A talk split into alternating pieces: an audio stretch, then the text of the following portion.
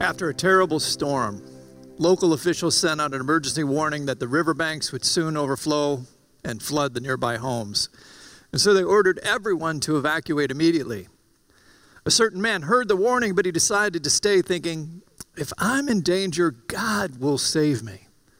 Well, the neighbors came by his house and said, You know, there's room for you in our car. Please come with us. But the man declined. I have faith in God that he's going to save me. And the floodwaters poured into his living room, making the man retreat to the second floor. And a police motorboat came by and saw him at the window. Hop in, sir, we're here to rescue you, they shouted. Uh, but the man waved them off, saying, I, I have faith that, that God will save me.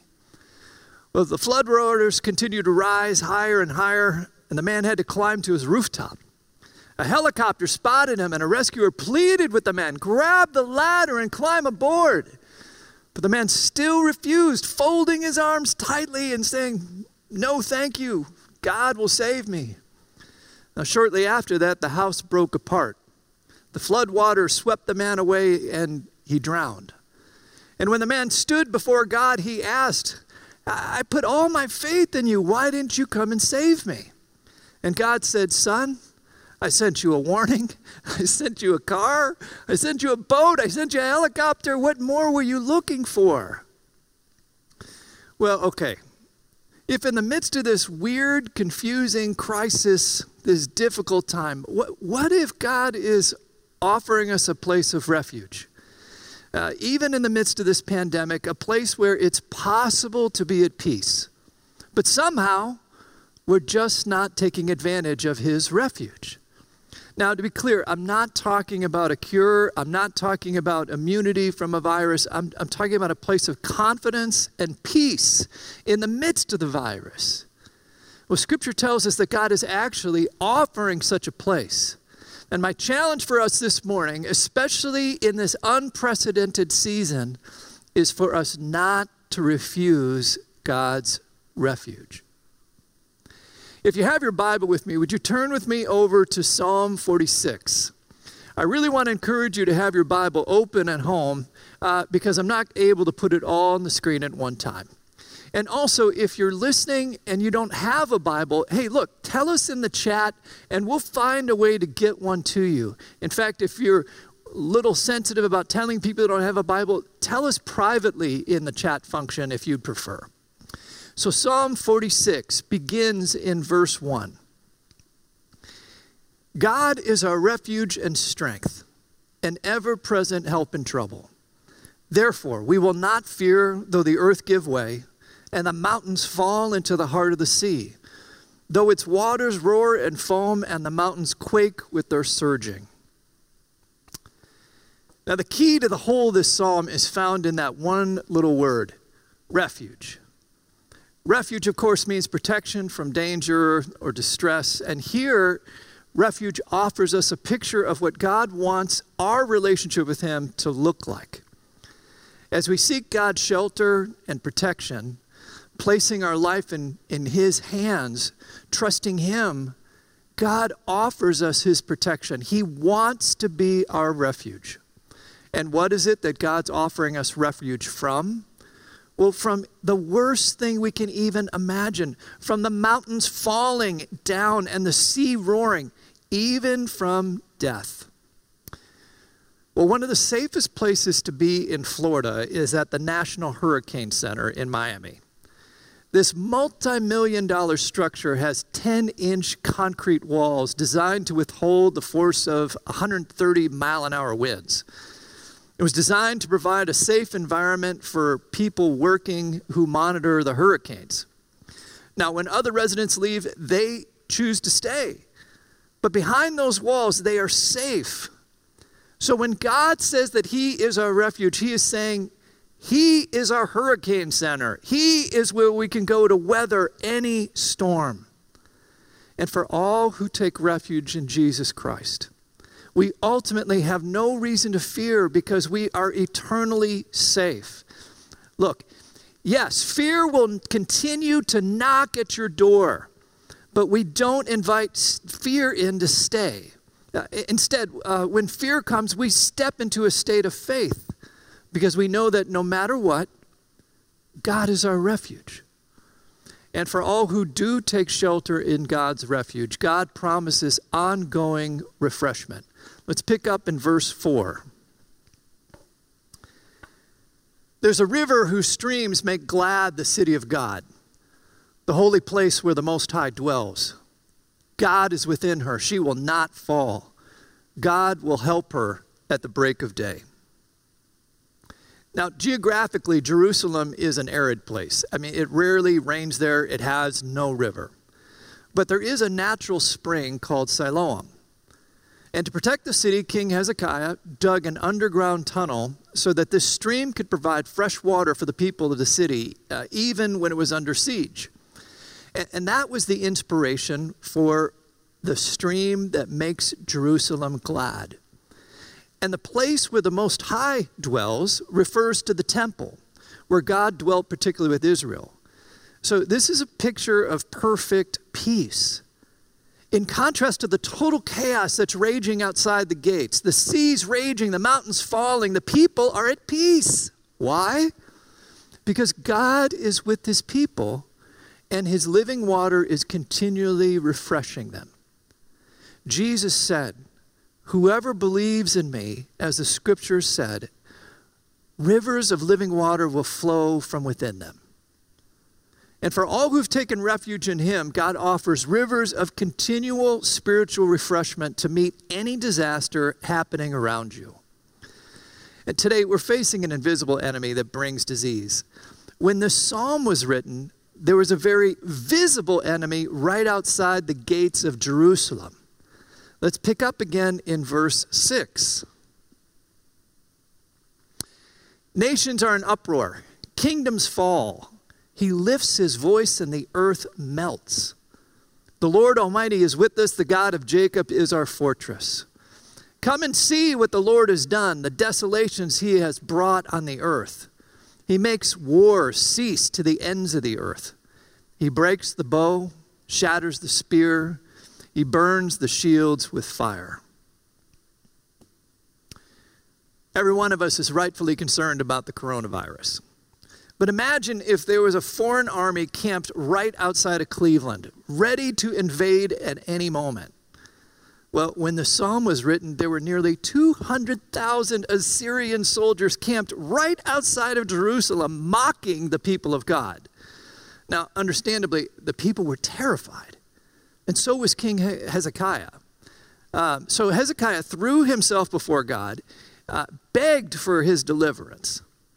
And the next day, the prophet Isaiah told Hezekiah, God has heard your prayer and that God would defend the city. That night, an angel of the Lord went out and put to death 185,000 men in the Assyrian camp. Decimated, the Assyrian army withdrew back to Nineveh. Now, how is it that the Lord defends his people? The psalm says he simply lifts his voice. It's the word of God that brings about peace. It's God's word that breaks the bow and shatters the spear, that makes wars to cease. God just speaks and the armies around us fold. Likewise, it's the word of God that brings us true peace in our lives. Jesus, the word, wants to bring peace and end the war raging in your spirit, no matter the circumstances. So, how? How, how are the people of God to experience such peace? Let's go to verse 10. He says, Be still and know that I'm God. I will be exalted among the nations, I will be exalted in the earth. The Lord Almighty is with us. The God of Jacob is our fortress. So, what are the people of God to do in the midst of a crisis? Well, the scriptures say we are to be still and know that He is God. Now, of course, God is not suggesting that we sit idly by. In a crisis, the church is never to sit on its hands. Uh, thank God for that our healthcare workers aren't doing that right now. And I'm so thankful for the volunteers uh, who safely distributed food to over 70 needy families this past Friday through our food ministry. So, so okay, what, what does it mean for us to be still? Well, it means that in the midst of our challenges, In the midst of the earth quaking, in the midst of the seas roaring, yes, even in the midst of a pandemic, we are to trust in God so deeply that we carry his peace and stillness around in our hearts no matter the crisis. I mean, look, isn't that what you want? Isn't that what you want for your family? To know God's peace in the midst of any crisis, uh, to not be afraid, uh, to be at peace no matter what, to be able to be still. Well, of course, then uh, the question becomes well, okay, Mark, uh, how do we get such peace? Well, if you have your Bible open, you'll notice a little cue at the end of each one of the stanzas. You'll see the word Selah. Now, it's not an easy word to translate from the Hebrew. Maybe the best English translation is stop. Stop and meditate. God says, stop and consider what I just said. Consider who I am. Take time to calm yourself and breathe and recognize that I'm in control. You see, the only way you can retain a sense of peace in the midst of these storms is to deliberately take time to be with God, to allow His Word to soak into your heart, to allow Him to speak soft assurances of your ultimate safety right into your heart, and, to have them with you long enough and to be with God long enough so it sticks with you throughout the day. And you know, that's exactly what Martin Luther did.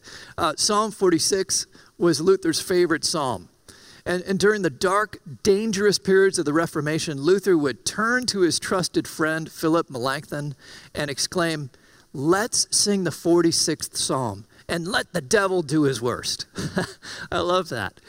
Uh, psalm 46 inspired Luther's great hymn, a mighty fortress is our God. Maybe you know it. The first verse goes, A mighty fortress is our God, a bulwark never failing. Our helper, he amidst the flood of mortal ills prevailing. Look, I, that's awesome. I love the word Bulkworth. Uh, it's an anthem of confidence in God. If God is the one who is our true fortress, our Bulkworth, well, let the devil do his worst. So let me ask I, I know this is a difficult question, okay? But let's just be honest with ourselves. How much time have you spent in quiet? How much time have you spent in God's Word over these past couple weeks? I mean, have you spent even a fraction of the time you've spent watching the news or checking social media? You see, dear friends, look, if you're refusing God's refuge, is it any wonder that you're troubled? Is it any wonder that you're afraid? Instead of obsessing over the most recent news report, let's take time to be still. Instead of constantly checking social media, uh, let's check God's Word. In fact, uh, why not take Psalm 46 and read it at least once every day this week? But don't just read it, meditate on it. Slowly read it and allow it to shape your thoughts and guide your prayers. That's what I'm going to be doing this week, and I just want to invite you to join me. And if you do that, and if you, you think and you pray through this throughout the week, email me at mtumney at baypres.org. Let me know how you're doing with that and how God is speaking and if it helps you to be still. Let me close with this. Geraldine Largay. She was an experienced hiker and she was hiking in the Appalachian Trail when she got lost and she eventually died. Two years later, her remains were found by a logging company surveyor.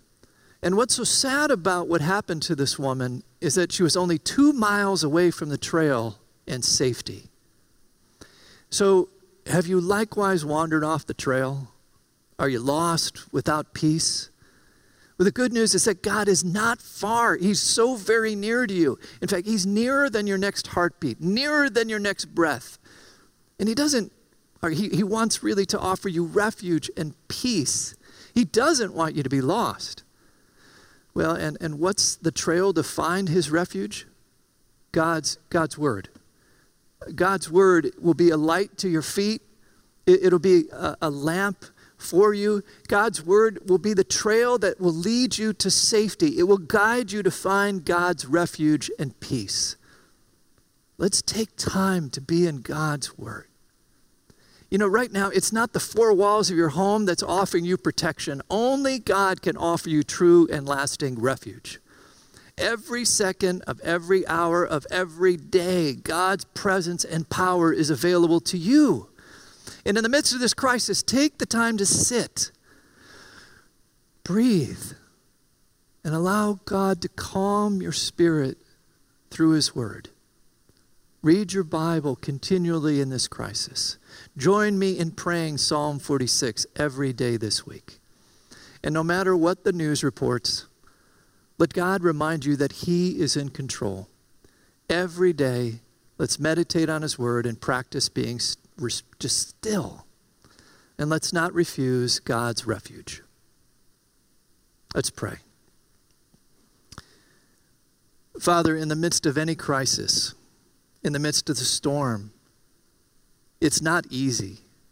It's not easy to be still.